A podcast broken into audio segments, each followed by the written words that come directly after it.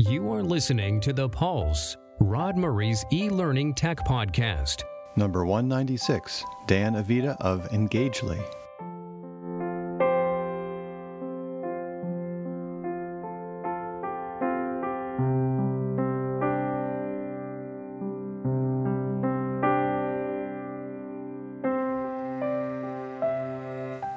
That teaser was a piece called Hachiko by the Kyoto Connection. You might think it was from Japan, but actually it's from Argentina. I love new age music, so I hope you enjoy this short piece at the end of my podcast. Today's podcast episode is sponsored by D2L. You may know their main product, the Brightspace Learning Management System. I, of course, would only accept sponsorship from companies and products that I'm very fond of, so please check out their website at d2l.com slash pulsepodcast to learn more. I also invite you to follow me on Twitter. My handle is Rods Pods. As always, I post links to the things we talk about on my show notes website at www.rodspulsepodcast.com. Today you'll be hearing my interview with Dan Avida. He's the CEO and co-founder of Engageli. Quote, Engageli's digital learning platform enables higher ed institutions to provide educators and learners with an active, social, collaborative, and inclusive and engaging learning experience. End quote. We talk about the background of the founders. That's Dan and his wife, Daphne Koller, both formerly of Coursera. So you know they have they have a very credible background in e-learning technology and education. So I'm pretty excited about this product. If I had to describe the perfect e-learning platform in this day and age, especially with the pandemic, I would say that it can support both in class, totally online, whether that's synchronous or asynchronous, or a hybrid environment that includes students in a class combined with online students. It would have a unique structure where students always are interacting with a table of their uh, consisting of I don't know five to eight fellow students. So even if they're in a class of a thousand, they would only see their their friends on their in their table. And while they're listening to their instructor, they could have a background conversation and decide to ask a question. And when they want to ask a question, they click a button. Everybody else's microphone is muted, and they can ask their question of the instructor. All the polls and quizzes would be embedded into the presentations uh, of the instructor. It has all the bells and whistles you would expect, um, certainly full recordings of the instructor, note taking, captioning built into the platform, and best of all, it would work with Chromebooks. And of course, such a product would have to have extensive analytics to detect students at risk. Take a look at the show notes for uh, a more complete list of some of the benefits of Engageli, and better yet, listen to the full interview with Dan Avida. Without further ado, here's my interview with Dan. Dan, thank you so much for agreeing to speak with me today and tell us about your product, Engageli. I'm very excited to to learn more about it. Before I, I ask you to tell us about some of the details, uh, tell me a little bit about yourself and how, how you, you know, got into uh, Engageli. First of all, thank you very much for inviting me to your podcast. Uh, this is the third Silicon Valley company that I've participated in building and running.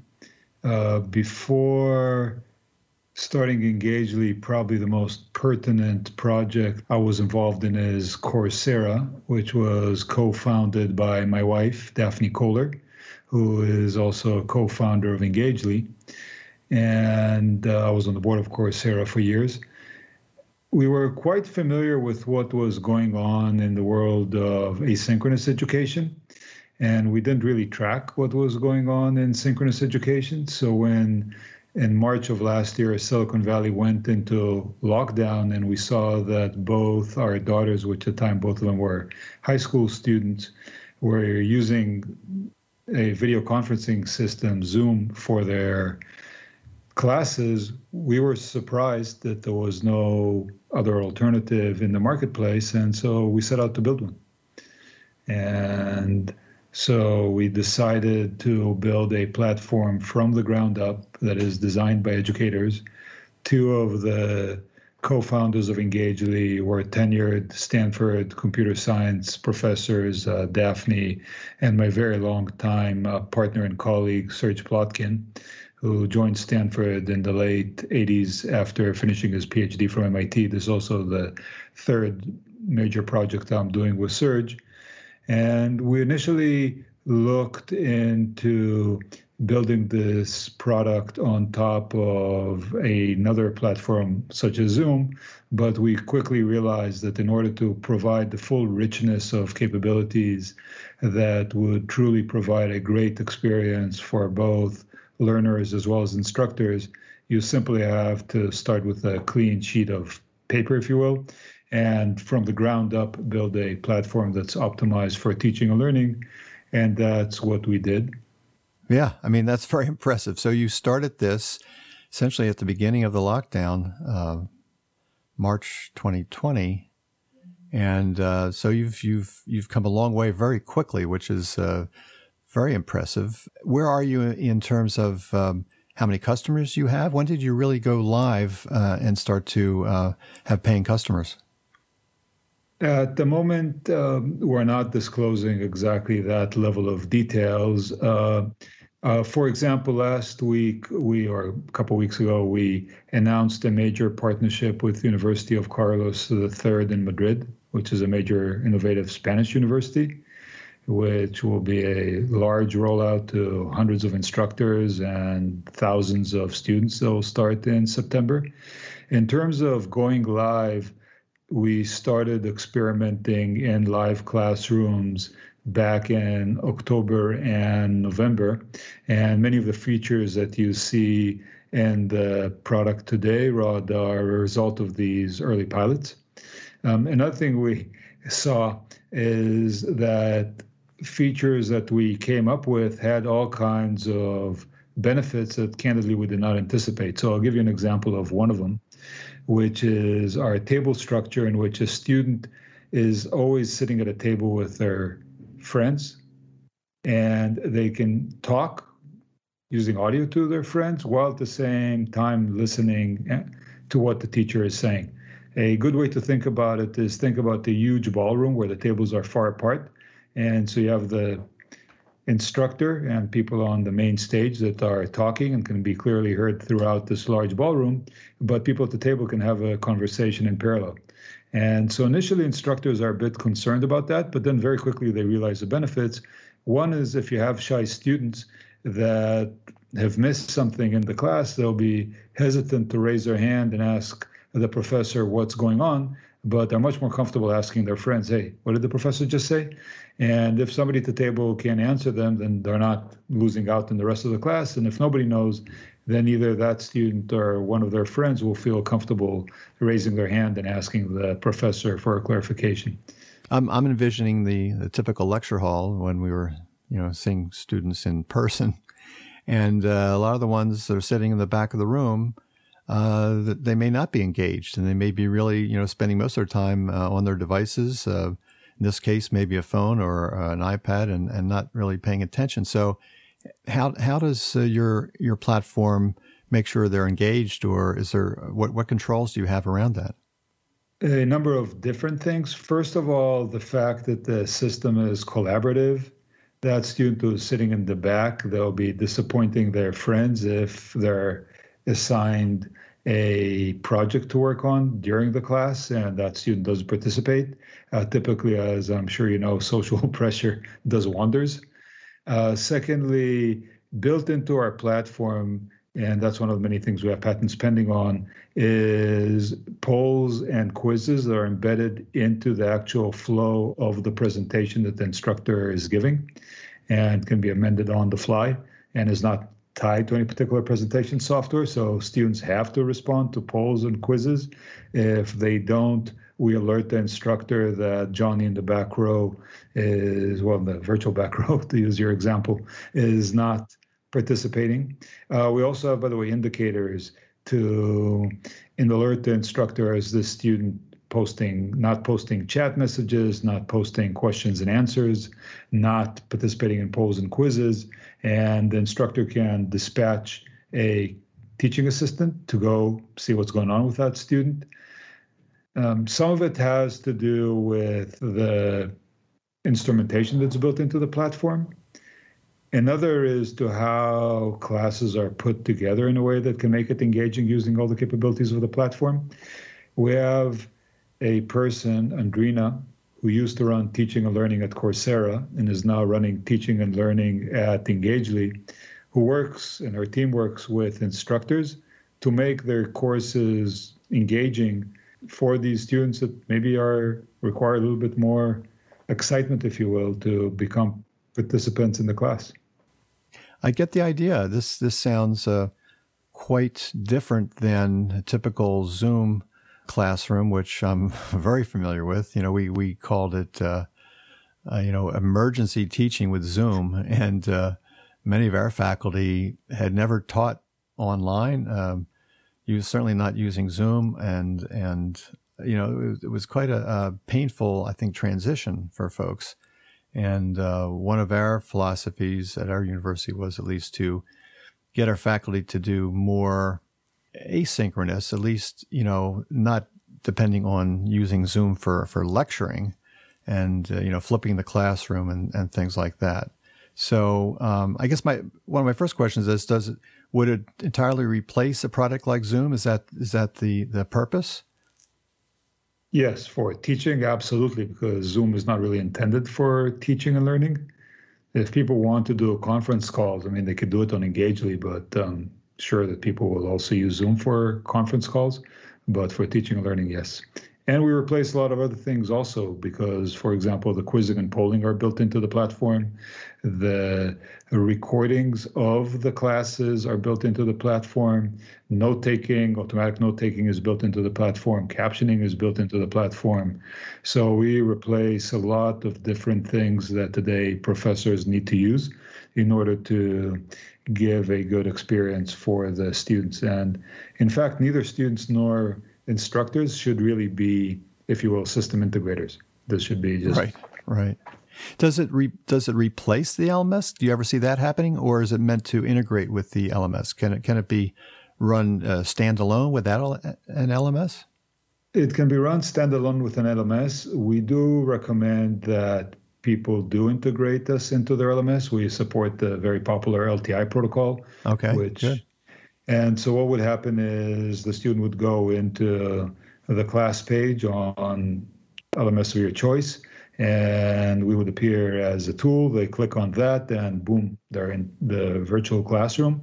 If there's a live class, they can just automatically get into it, and we do all the authentication using the LTI protocol, so they do not need to double authenticate. Once they've logged into the LMS, the LTI protocol has built-in authentication. If there is no live class, what would happen is we would show them a list of all the prior recordings of the class, which they can join. And one capability that we offer, which is very unique, is what we call Learn with Friends, where they can invite a few of their friends to watch with them a recording class and we synchronize the playback of the recording across all the students. So let's say you and I are watching together a class and I don't understand something, I pause it, I can ask you, can you please tell me what the professor said? You clarify to me, and then I hit play, and it, does play f- with respect to both of us. So that's um, excellent. Yeah. Thank you. Yeah, that's that's very clever. Uh, I know we we uh, many institutions, of course, implement uh, lecture capture, and it's all, of course, we're trying to get away from lecture. But it sounds like uh, what you're talking about is sort of the, uh, you know, the the, the best of uh, both worlds. You can you can have live sessions and uh, or or sort of replay it at, at your at your own own will. Now, one one thing that's been very problematic with our faculty and, and especially with large classes is handling uh, breakout groups, and, and, it's very you know pretty well known that it's it's cumbersome uh, if they're using Zoom. They most likely need a, an assistant to to help manage all that. So, how does Engageli handle um, breakout groups, and what what makes it uh, easier for for that? We have no breakout rooms. So the students always, if you will, are in a table, which is like a breakout room, and in the main session at the same time. So there is none of this shuffling in and out of breakout rooms. A breakout room, in effect, is a separate call. So you shuffle out of the main call into a separate call, which is a breakout room. In Engageli, let's say that you would like to stop the class and let the students work on something for five minutes, mm-hmm. all you have to do, Rod, is stop talking. Just stop, stop talking.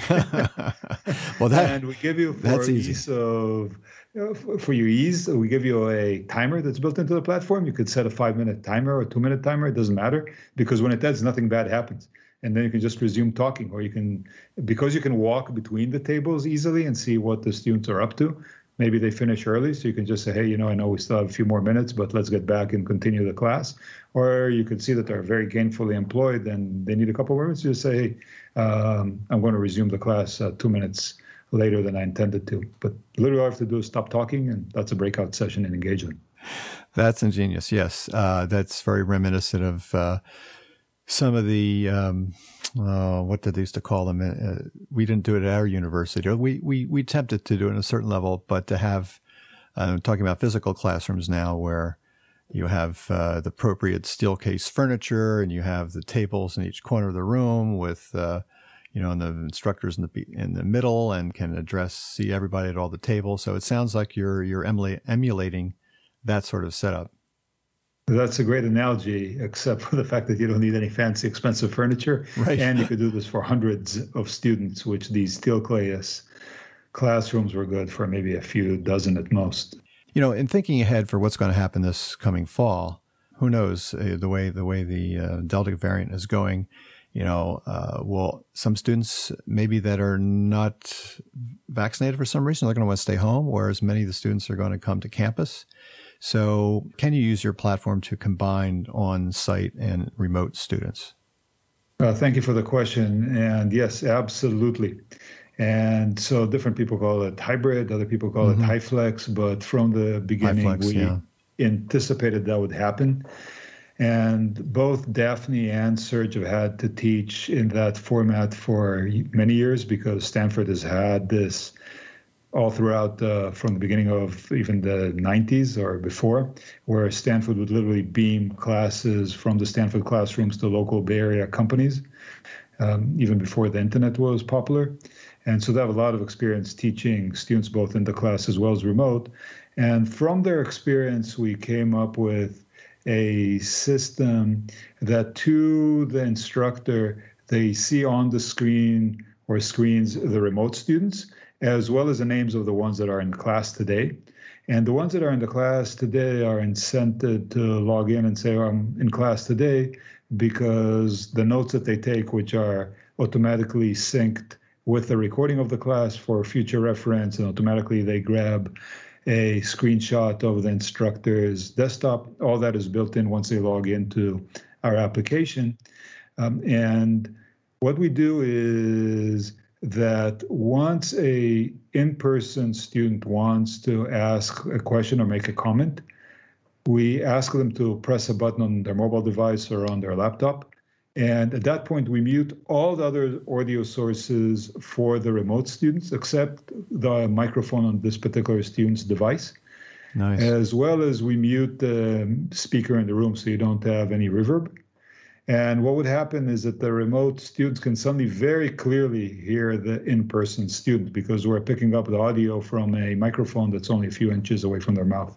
That's very good. Yeah, I, I don't know any product that does something like that. Uh, that's excellent. Uh, so, in practice, faculty can you know a single faculty person can handle that because it's it's not much different than having everybody you know online Definitely, and we have the one advantage that we show the names of the students to the professors, so they remember who who's who. And we even show little pictures if they want mm-hmm. of the people in the class today. Excellent. Since your background is um, with Coursera, which is uh, largely uh, asynchronous, um, do you see?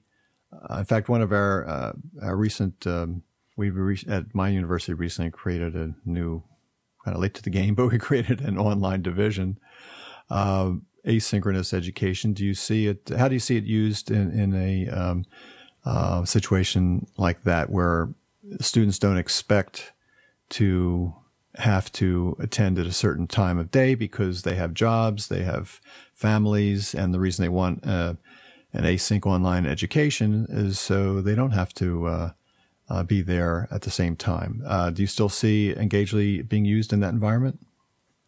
Definitely, I, I, think there will be multiple multiple modalities of teaching and learning over time. Some will be fully asynchronous, some will be hybrid, like we discussed, or HyFlex, and some will be completely synchronous. We intend to support all three.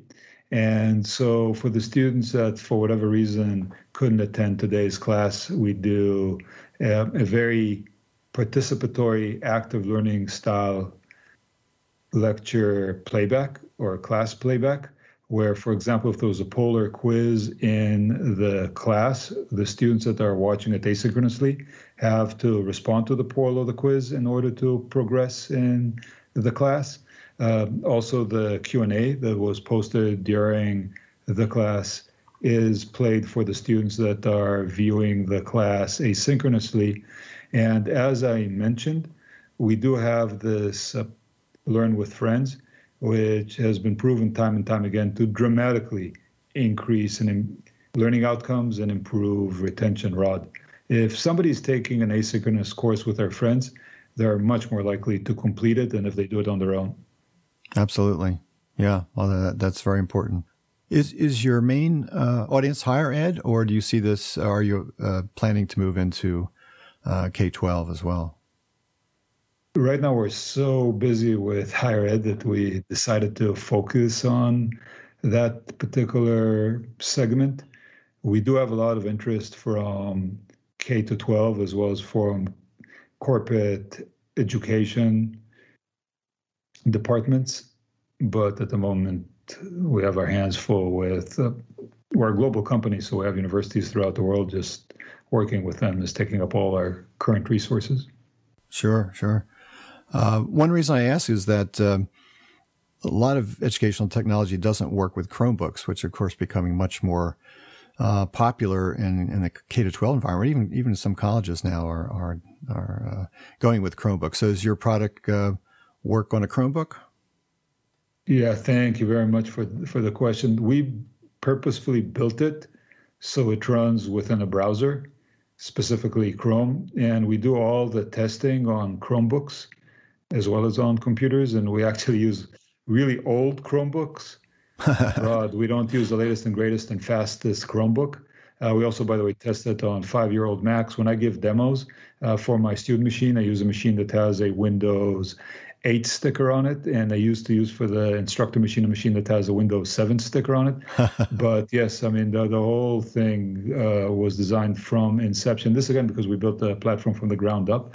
We're using open protocols that are built into all the modern browsers, uh, most specifically Chrome. We, we focus on Chrome, and as I'm sure you know, you then pick up Edge which is a new standard Microsoft browser, which is built on top of Chrome. And then we make the appropriate adjustments to make sure it also runs well in Safari, but it works very well in Chromebooks. Got it. Uh, that's that's uh, certainly a uh, smart smart approach. Um, well, this is very interesting. Um, how does it compare with uh, a, another podcast I did a couple? Well, how, how, many months ago was it now? Um, I talked to um, I did a podcast on class for Zoom. How would you compare it with uh, with class for Zoom? It's basically a totally different approach than the one they have chosen to take. And when we started the company, we thought about building this on top of Zoom like they did, and we just decided that you cannot provide all the capabilities that you really need to have a great experience for the students, for the instructors, and you can't enable all the types of modern pedagogy that we can enable building this on top of Zoom. So we took the much harder approach from a technical point of view and built everything from scratch, including the audio video conferencing part of the system. And so the resulting product is just much, much, much richer than just a few kind of features on the side of Zoom. Right, right. Okay. Uh, fair enough. Uh, one thing that comes to my mind is um, um, some of the uh, I'm trying to think. Um, some of the products we've used have analytics that uh, measure the student engagement. You know, have some analytics that uh, I think you you did reference this. Maybe during the class, the faculty can see, but maybe they they want to come back later um, and and look and see how engaged the students are. Is there some sort of a analytics dashboard that faculty can refer to and and use it to help um, you know um, help students that are having difficulty in their courses? Absolutely, we do it both after the class as well as in real time during the class. We measure many of the student actions. Did they post a chat message? Did they send a question to the instructor? Did they answer a poll? Did they answer a quiz? Did they take notes?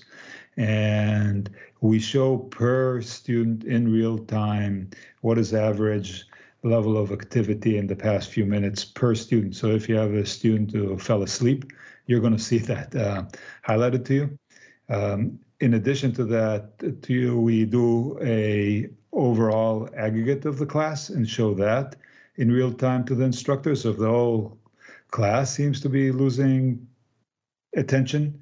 We have a little thermometer that indicates that to the instructor. We also, by the way, give the students the ability to send anonymous feedback to the instructor, which presumably is going to be more honest. And so if they're starting to be a bit discouraged, they can indicate that anonymously to the professor.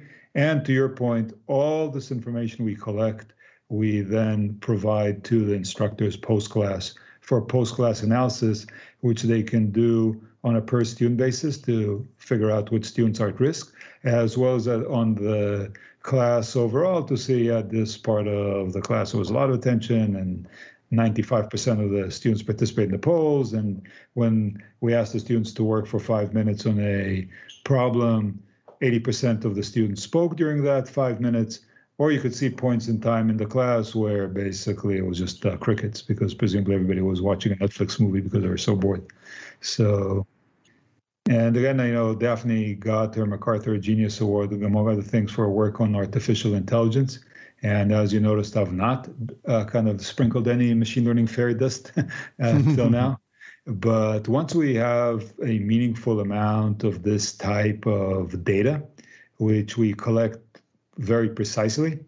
We will overlay on top of this modern machine learning slash AI capabilities to help the instructors say, hey, you know, this point in time, you might want to move on because you're starting to lose your uh, students, or this is really good. Students are really into this. Why don't you give them a couple more minutes to work on this problem set? Um, you can only do this once you really collect a meaningful amount of precise information. And because we control all the audio video streams, we also give the instructor the ability to stage manage what the students are seeing. So they can have the students see each other, or they can have the students see what the instructor is showing, or just the instructor's face, or a panel of students. And again, we have all the analytics behind that to see, oh, when the students saw a panel of their friends, they suddenly all perked up and started sending chat messages to another. But when the students were just watching the instructor's face or the instructor's desktop, they started losing interest. Right, right. Interesting.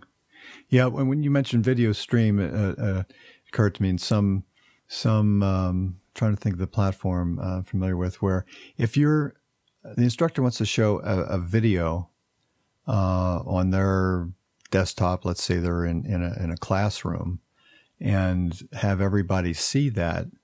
And that sometimes it's it it works such that you're really restreaming something video that's already out there. It could be a YouTube video. So how how does that work? Do you restream something, or does the student on the student's um, Chromebook uh, or Chrome do they link directly to the original source somehow? How, how does that work? That's another great question. So, the way we do it is different for YouTube, for example, than it is for other video clips. So, I'll start with YouTube. And so let, us say that there's a YouTube video clip that the instructor wants to show the students. What the instructor does is they paste into their presentation, PowerPoint, Keynote, Google Slide, doesn't matter, the URL with a little machine readable code that tells our system, oh, now the professor wants to show this. When they get to that slide and they say, please stream the video, what would happen is that the student's Chromebook would get it directly from YouTube, but under the control of the instructor. So when the instructor pauses a video, it'll pause it on the Chromebook. When the instructor fast forwards, it fast forwards it with respect to the student. But the actual source is not coming from the instructor's desktop. And I'm sure you've uh-huh. seen when people try to stream video across, oh, yeah. it's terrible. Right. Um, so there's no, like you said, no streaming. It's coming directly from the source. Now, if the instructor has a video they already have, they don't want to put it on YouTube, that's the only thing we ask them to upload ahead of time to our cloud, or they can have it already staged there if they've used it in the past. And what would happen is we use Amazon Web Services and we use literally the same pipeline that Amazon uses for Amazon Prime Video. And so, again, same like what I described for YouTube. What would happen is that when the instructor gets to that slide, they click play and we would stream to them directly using again a very high quality super high definition pipeline uh, directly to each student individually but again under the instructor's full control. Wow that's that's very impressive. Uh, very impressive yeah. I, I, get that. Also i'm wondering how um, how you get started with something this if you're an institution interested. Is is this something that must be done through you know, the institution, or is there a way that individual faculty can test it out themselves with before and then sell it to, you know, so to speak, to the institution? Uh, we're very open to however people would like to engage with us. And so individual faculty members can reach out. We set them up with an account and they can start teaching usually within a few minutes. And once universities get interested in a broader deployment, then we go into higher level integrations, like you mentioned, with LMS system, mm-hmm. with our single sign-on, and so on. Got it. Good. Well, that's always good. Sometimes it's easier to uh, work at the um, grassroots level and work your way up these days. Is there anything else you would like to um, let uh, our audience know uh, terms of any other features that are coming down the pike? Uh, you know, how are you on version one? Um, you know, how do you see it uh, progressing uh, over time? We use a methodology which is very agile, and so we do a release every few weeks. Uh, but we stage them so we're not bothering the instructors with too many changes, and each university can run on a somewhat different version if they prefer. Um, in terms of things that we're working on down the pipe, we're adding, to your point, more and more capabilities for asynchronous classrooms.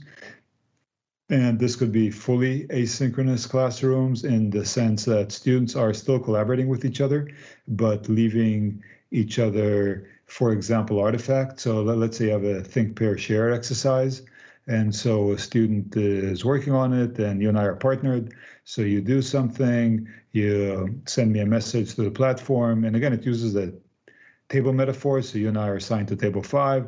You tell me, Dan, I left you something on table five. And again, through the Engageli platform, the students can then come and continue collaborating on the platform. And so this allows for very large classroom. We continue to add more features around the HyFlex classrooms and around, like you said, the analytics. As I'm sure you know, analytics can keep us busy for years, you know, slicing and dicing the data in this way and another way. Right. I, that's one thing I forgot to ask. What What's the upper limit of um, uh, a class size uh, that you think faculty can handle or the technology can handle?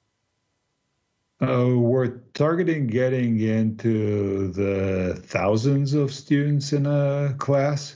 And one of the things that we allow instructors to do is effectively use TAs. So, for example, Daphne's class at Stanford, when she was teaching, it was hundreds of students.